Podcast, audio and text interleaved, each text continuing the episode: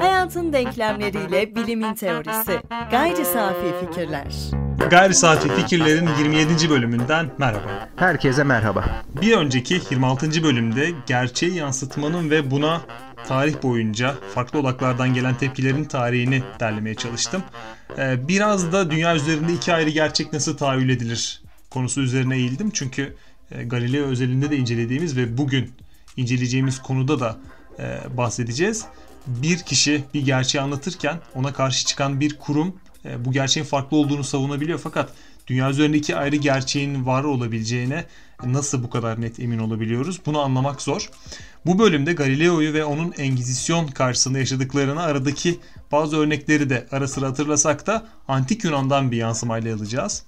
Bu örneğe konu olan kişi, filozof, hepimiz tarafından adı bilinen biri fakat ilginçtir ki yaşamamış olduğuna, hayali bir karakter olduğuna dair fikirler de var. Onun adı Sokrates.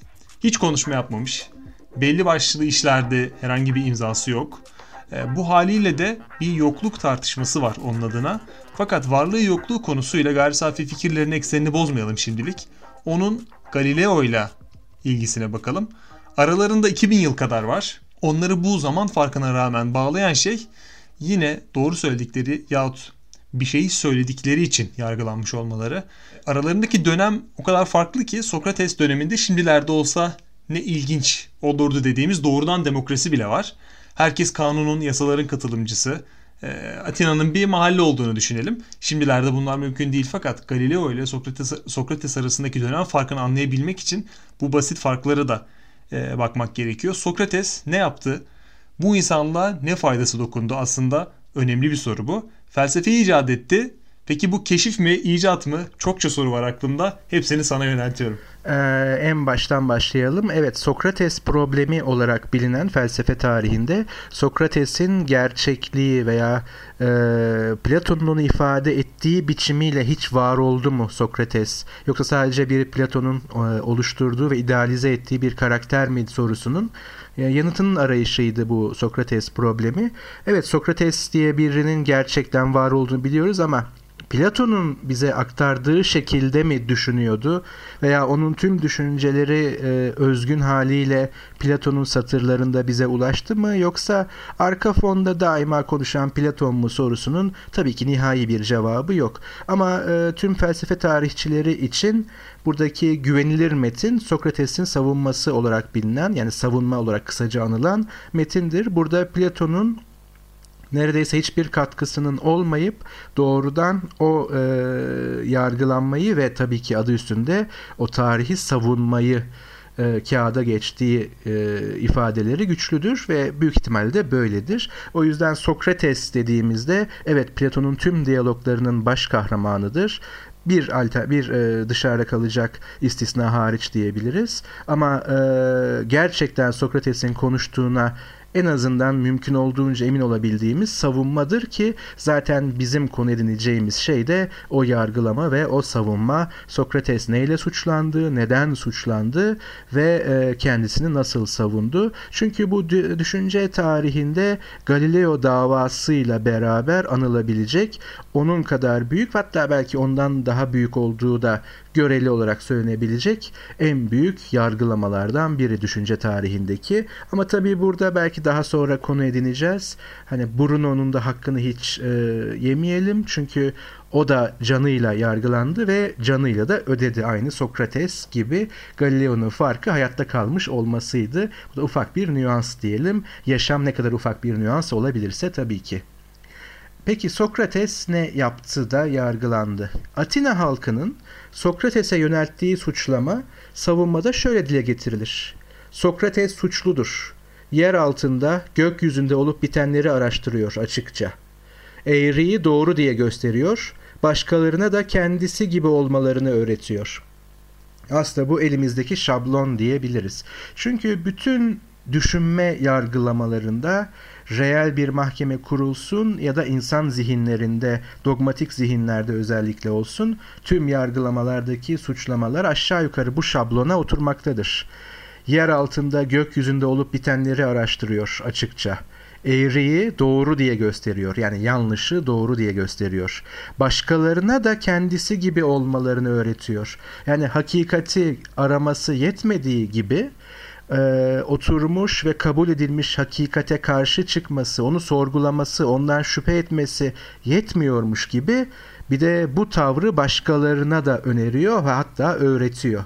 İşte tüm düşünme yargılamalarının Galileo'nunki de dahil olmak üzere ana şablonu Sokrates'i yargılayan bu mahkemenin dile getirdiği bu suçlamalardı. Ama biraz önce güzel bir noktaya parmak bastın. İleriye dönük bir projeksiyon olsun bizim için konuşmak üzere. Ama e, şimdi hemen bir e, üzerinde duralım kısaca da olsa. Bu suçlamayı Atina halkı yönelttiği tabii ki belirli isimler üzerinden. Yani doğrudan demokrasinin olduğu yerde dahi bir nitelik ki en önemlisi de o olmadığı zaman sonu böyle bir faciayla bitebiliyor. O bintelik eksikliği nedir ki Sokrates'in de aradığı şey bu bilmek yani bilgi problemi. Ee, eğer insanlar bilmeden tercihleri üzerinden demokrasi adı altında bir tür çoğunlukçuluk altına girerlerse işte Sokrates'i idam edecek mahkemeyi kurabiliyorlar demokrasi altında bile. Tabii bu gerçek anlamıyla bir demokrasi değil görünüşü öyle olsa bile. Çünkü içerisinde bilme ve bilgi probleminin çözülemediği yönetim biçimi her ne kadar öyle görünüyor olsa da demokrasi olmayacaktır. Bu Atina olsa bile. Şimdi devam edelim bu suçlamayı e, analiz etmeye diyelim. Suçlamanın ilk kısmı Sokrates'in düşünce tarihi içerisinde öncelikle doğa bilimi ve hatta bilim ve ardından da fizik disiplini adını alacak olan doğa felsefesiyle uğraştığı ve doğa felsefesinin sorunları üzerine araştırma yaptığını öne sürmekte. Hatırlayalım tekrar onu. Sokrates suçludur çünkü yer altında gökyüzünde olup bitenleri araştırıyor. Bunu günümüz diline tercüme edecek olursak çok büyük bir tercümeye de ihtiyaç yok aslında. Bilimle uğraşıyor. Hem de doğa bilimiyle uğraşıyor ve bu bir suçlama e, enstrümanı olarak karşımıza çıkıyor. Buna karşın Sokrates suçlamanın bu ilk kısmına karşı savunmasını bir tür doğa felsefesi savunusu üzerine kurmaz. Yani Galileo'dan farkı budur ve neredeyse bunun üzerinde hiç durmamakta. Onun sözleriyle bu suçlamanın kaynağı Aristofanes'in güldürüsündeki Sokrates tiplemesi. Aristofanes bir tiyatro yazarı dönemin ve Sokrates'i tiye alan bir eser e, kaleme alıp ve bunu tiyatroda oynanacak bir şekilde kaleme alıp ve aktif olarak da tiyatrolarda gösterildiğini biliyoruz.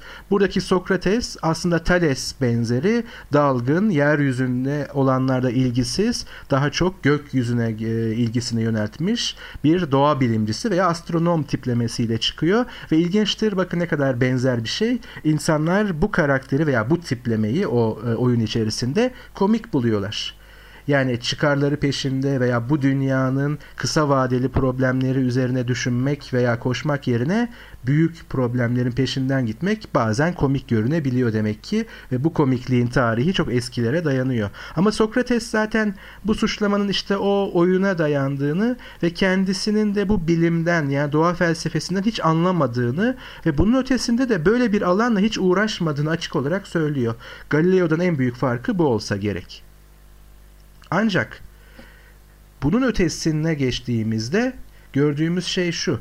Tavır Galileo ile örtüşecek. Bu da e, yani yaygın ve oturmuş olan teori diyebiliriz, açıklama biçimi diyebiliriz, kabuller diyebiliriz, düşünme biçimi diyebiliriz. Her terimin içerini doldurur Sokrates'in konumu.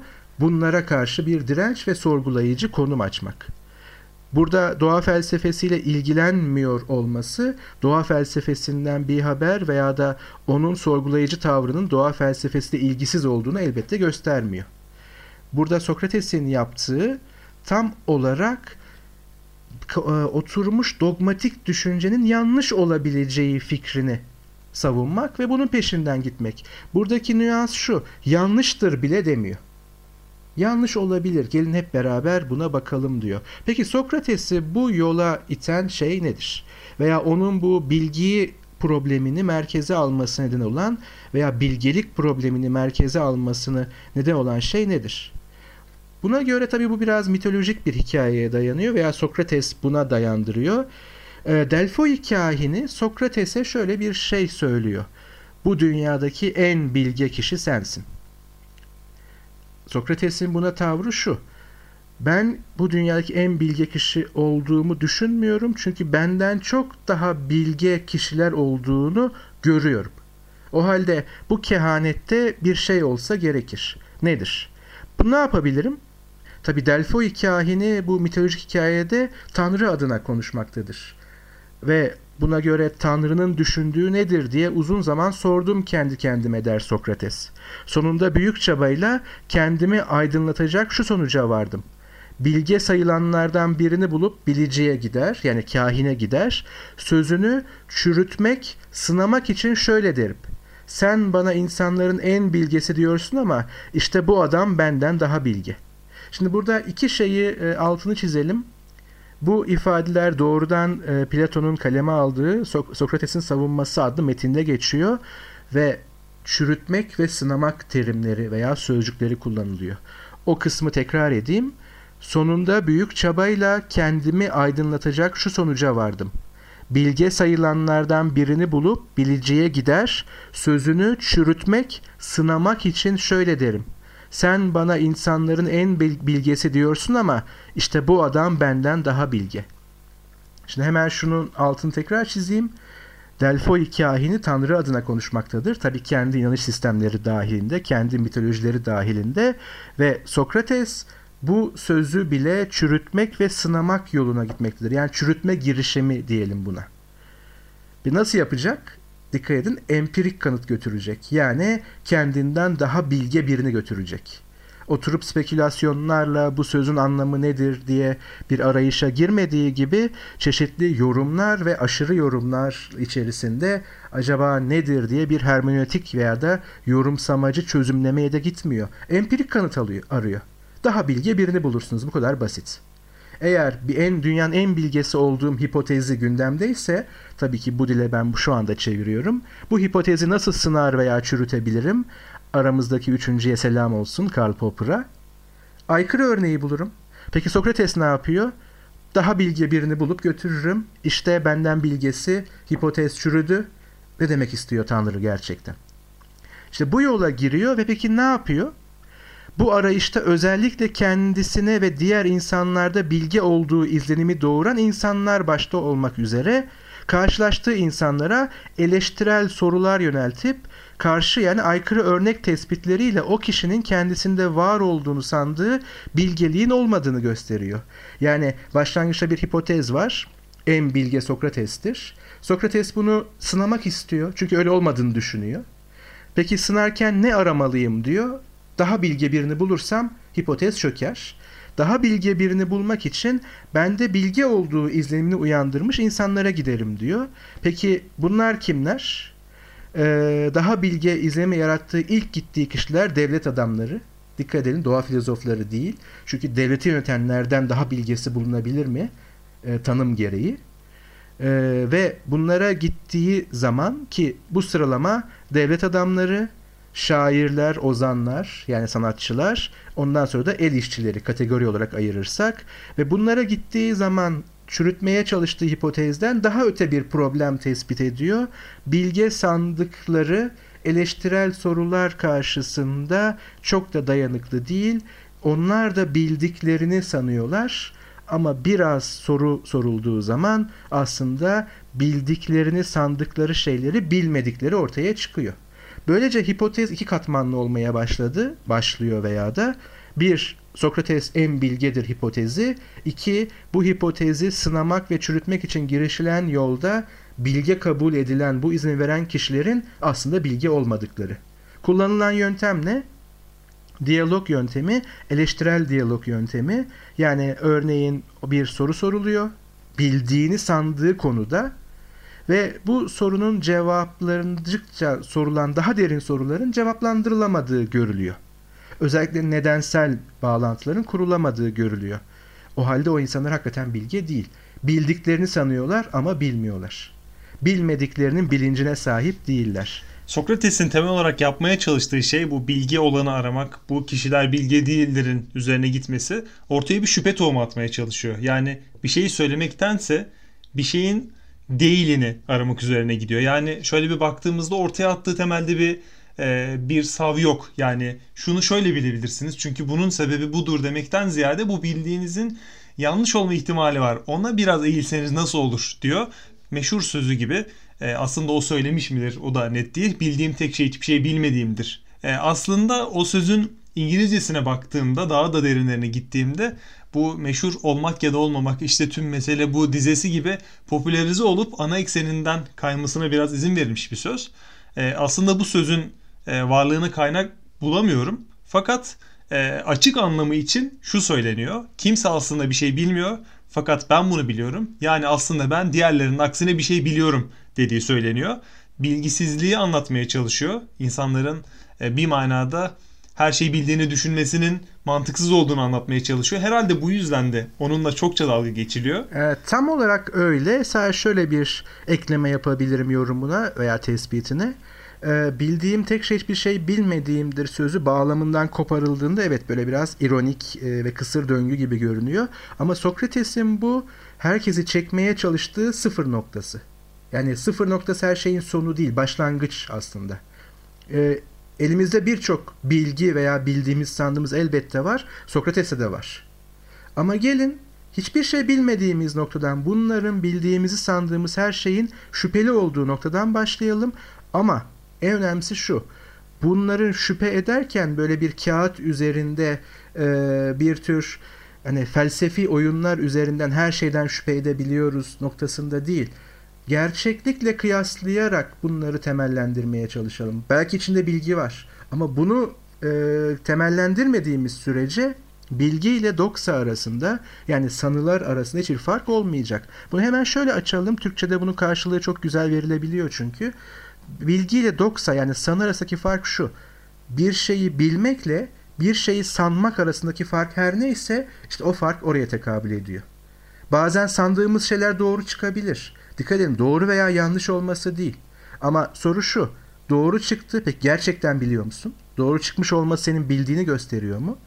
Yani sanın doğru çıktı. Bu bir rast gelme de olabilir, bir talih de olabilir, aktarılmış bilgi de olabilir. Korelasyonla sebep sonuç ilişkisi kurma ilişkisi. Kesinlikle ve günümüzdeki eğitim felsefesi tartışmalarında da en çok tartışılan şey bu değil mi? Aktarımcı eğitimle katılımcı eğitim arasındaki fark. Yoksa sanılarımızı herkese çok rahat aktarabiliyoruz. Çoktan seçmeli sınavlar da bunu çok iyi ölçebilir. Sanılara sahip insanların doğru sanıları doğru yer nasıl kullandığını ölçmekte çok başarılı bir sınav sistemi. Başka artıları elbette ki var sadece buraya bu negatifliğe indirgenemez. Ama gerçekten biliyor muyuz? En basiti bu sınavların uygulandığı herhangi bir yerde kendimiz ve dinleyicilerimiz büyük ihtimalle bu sınavların büyük bir e, niceliksel çoğunluğundan geçmiştir veya da te, bir şekilde tecrübe etmiştir. Gerçekten bilgiyi mi ölçüyor? Peki bilmek nedir? İşte Sokrates'in sorduğu soru bundan başka bir şey değildi. Yani bundan sonra herhangi bir sınava, YÖKDİL'e, ALES'e, e, üniversite sınavına herhangi bir sınava girdiğinizde eğer dinleyici bunlar varsa şunu sorsunlar. Gerçekten biliyor muyum? Ve gerçekten bilgimi mi ölçüyor veya da e, değerlendiriyor bu sınav. Ama bunu sordukları anda Sokrates'in o sıfır noktasına gelirler. Bildiğim tek şey hiçbir şey bilmediğimdir ama bu bir sonuç noktası değildir. İşte o sınavda buna takılırlarsa başlarına ne gelecekse Sokrates'in başına da o geldi toplum içerisinde. Bu rahatsız edici bir soru çünkü. Çünkü hepsini kapsıyor. Bütün doğruluk iddialarını kapsıyor. Senin doğru olduğunu iddia etmen veya buna çoğunluğun inanmış olması, benimsemesi yeterli değil. Hatta doğru olması bile yeterli değil. Doğru olduğunu gösterebiliyor musun? Sınayabiliyor musun? Aykırı örneklere dayanıklı mı? Aykırı örnek kümesi boş mu, dolu mu? Daha modern e, bilim teorisi terimleriyle konuşacak olursak. Sokrates'e geri dönelim yine ona bırakalım sözü. O şöyle söyleyecektir. İşte bunun için onun orada beni dinleyenlerin birçoğunun düşmanlığını kazandım. Oradan ayrılırken kendi kendime diyordum ki bu adamdan daha bilgeyim. Doğrusu ikimizin de güzel, iyi bir şey bildiğimiz yok belki. Ama o hiçbir şey bilmezken bildiğini sanıyor. Oysa ben bilmiyorsam bildiğimi de sanmıyorum. Öyle sanıyorum ki ben ondan biraz daha bilgeyim. Çünkü bilmediğim bir şeyi biliyor diye geçinmiyorum. Şimdi şöyle düşünelim. Bir şeyleri bildiğini sanan biri hele ki doğru bildiğini sanan biri mi bilgi arayışına devam eder? Yoksa tüm bilgilerinden şüphe ederek yola çıkan ve hepsini sınadıktan sonra ve tekrar sınadıktan sonra ve tekrar sınadıktan sonra yoluna devam etmeyi tercih etmiş biri mi bilgi arayışında daha başarılı olur? İşte fark buradaydı ama tam da Sokrates'in dediği gibi bu sinir bozucu bir şeydi. Ama sinir bozuculuk sadece psikolojik bir etkiyle karşılaşmadı. Ciddi bir mahkeme kuruldu karşısında ki Galileo'nun karşısında kurulan mahkeme de tabii ki onu hafifletmek için değil, birilerinin siniri bozulduğu için kurulmuştu. Yoksa dünya mı güneşin etrafında dönüyor, güneş mi dünyanın etrafında dönüyor? Basit bir astronomik soru olarak kalabilir ve herhangi bir astronomik problem günlük yaşamımızı, politik yaşamımızı, sosyal yaşamımızı ne kadar etkiliyorsa o kadar etkileyebilirdi. Ama daha önceki programda da söylemiştik. Orta çağ koşullarında 16-17. yüzyıl koşullarında eğer kilise yani dogmatik düşünce yani gerçekliği bütünsel olarak açıklama, doğru bilgiye sahip olma iddiasındaki bir kurum böyle büyük bir konuda yani dünyanın konumu gibi bir konuda yanılıyor olduğu ortaya çıkarsa diğer her şeyde yanılıyor olabileceği gibi bir kuşku doğacaktı. İşte en sinir bozucu olan buydu. Şimdi Sokrates kendisini metaforik olarak bir at sineğine benzetir. Uyumakta olan toplumu veya insanları sürekli rahatsız eder.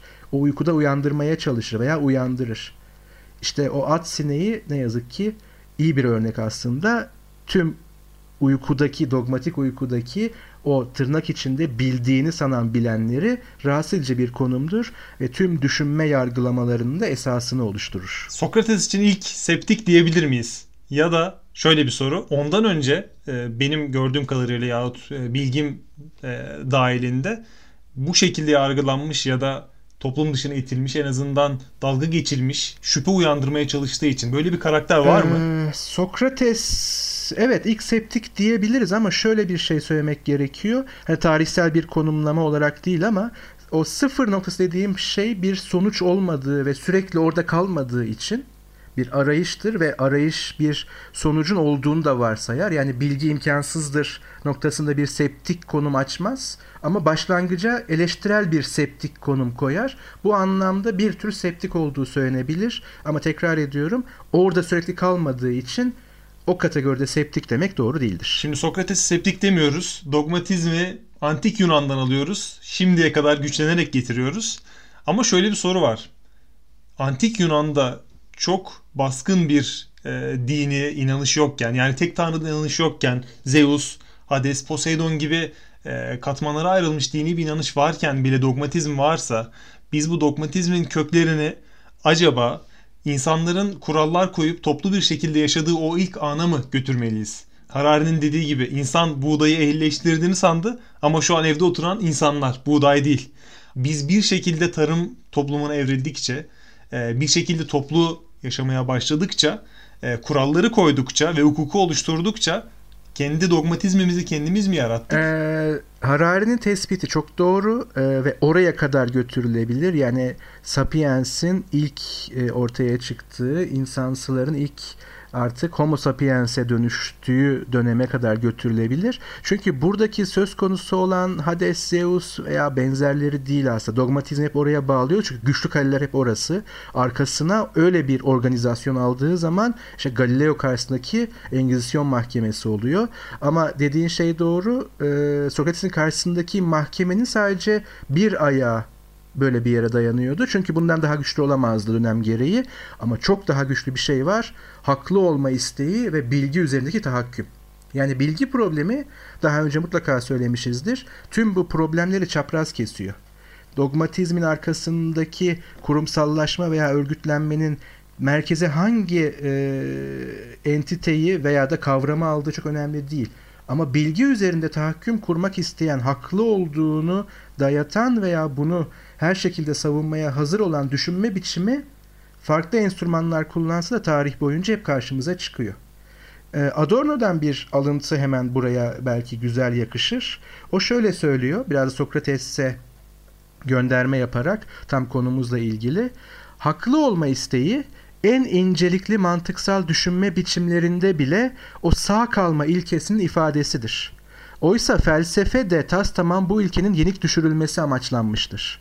Susma haklarını hiç kullanmamakla ünlü felsefeciler, katıldıkları söyleşilerde tartışmayı hep kaybetmeye çalışmalıdırlar.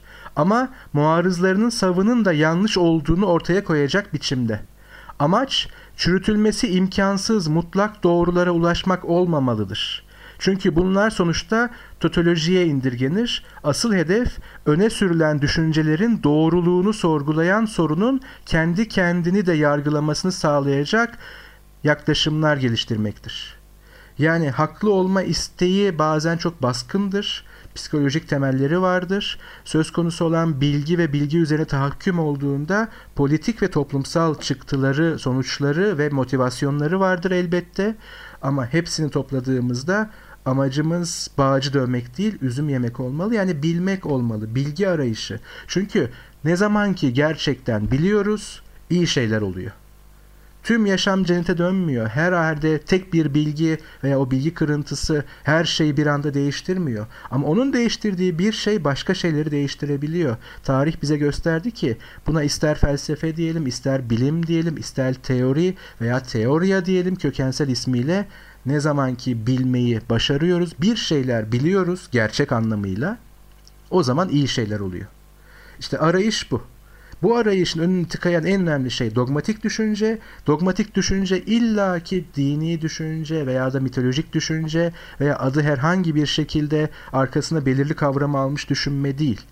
Kendi yanılmazlığını ortaya koyan, hiçbir şekilde kendini sorgulamaya, eleştirel sorgulamaya açmayan bir düşünme biçimi ve bunun içinde psikolojik, politik, sosyal unsurlar, motivasyonlar, çıktılar, geniş bir ağdan bahsediyoruz. Ama buna karşı bayrak açanlardan ilki belki en önemlilerinden biri Sokrates, diğeri Bruno, diğeri Galileo ve ismini anacağımız, anamayacağımız, bir kısmı isimsiz olarak tarihin sayfalarında kaybolmuş olan o kahraman düşünürler ve bilim insanları hep şunu söylediler bildiğinizi iddia ediyorsunuz ama gerçekten biliyor musunuz? Hadi beraber bir bunu sorgulayalım. O beraberlik, o e, çağrıya yanıt bu mahkemelerde çok keskin ve sert oldu. Ama geldiğimiz noktadan geriye baktığımızda esas kazananın kim olduğunu görüyoruz. Ama yine aramızdaki üçüncüye selam olsun. Karl Popper'ın dediği şeyi asla unutmayalım. Bu başardığımız anlamına gelmez. O dogmatik düşünce daima kapının arkasında bekliyor ve kapı aralık. Dogmatizme dair geçmiş örnekleri şu an e, bu tip bir baskıyı oluşturabilecek yetkili kişiler bile görüp geçmişte neler olmuş bakın görüyoruz diyerek yeni kendileri oluşturmaya devam ediyor. Aslında insanlar, insan türü savaşı en çok lanetleyip savaşı yine kendi eliyle en çok hazırlayan tür olarak tarihe geçmiş yegane bir tür.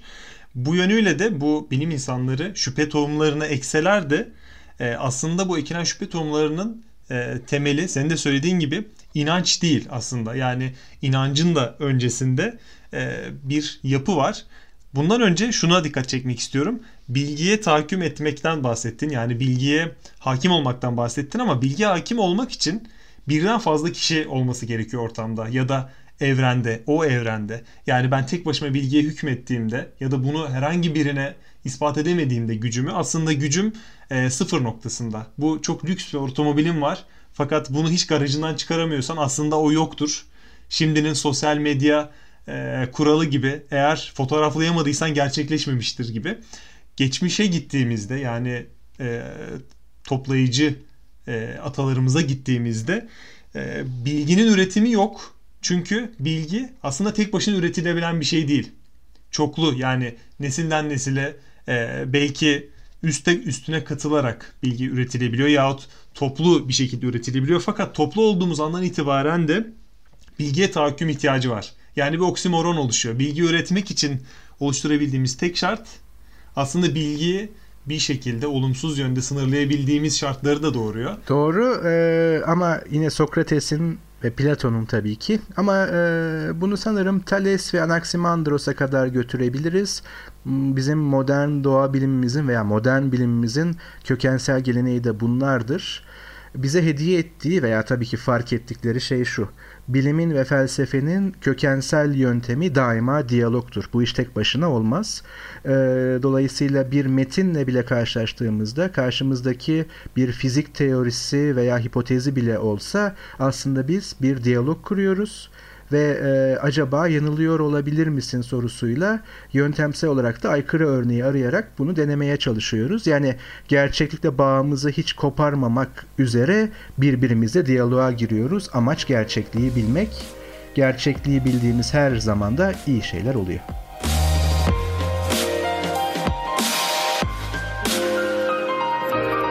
Hayatın denklemleriyle bilimin teorisi. Gayri safi fikirler.